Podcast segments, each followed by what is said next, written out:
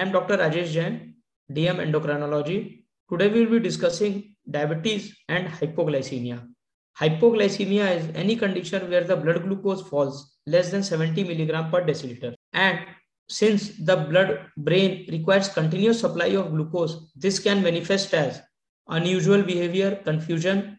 The patient complains of palpitations or uneasiness, loss of consciousness, seizures, or visual disturbances.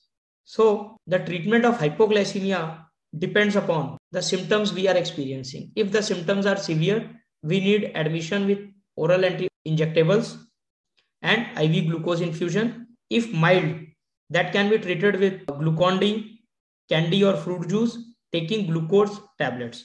So the oral anti-diabetics, when the patient is on oral anti-diabetics or insulin, the patient is at high risk of hypoglycemia. So to prevent hypoglycemia, we should monitor our blood glucose levels regularly. We should not skip or delay meals and take our insulin uh, oral antidiabetics at a proper time. Measure medication carefully and take it on time. Adjust our medication or eat additional snacks if we increase our physical activity. Record our low glucose reactions so that we can consult our physician that at what time the blood glucose was low and he can adjust our oral antidiabetic drugs or insulin.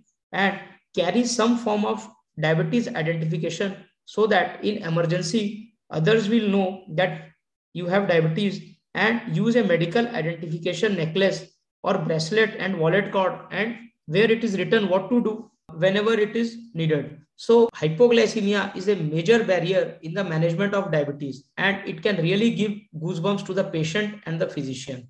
So avoiding hypoglycemia is an equal part of diabetes management as lowering the blood glucose levels. So the blood glucose needs to be lowered, but avoiding hypoglycemia. So hypoglycemia, which is a real threat to our control of diabetes, should be taken into account and the patient should be well educated about the symptoms and management of hypoglycemia whenever we prescribe medication to our patient. Thank you.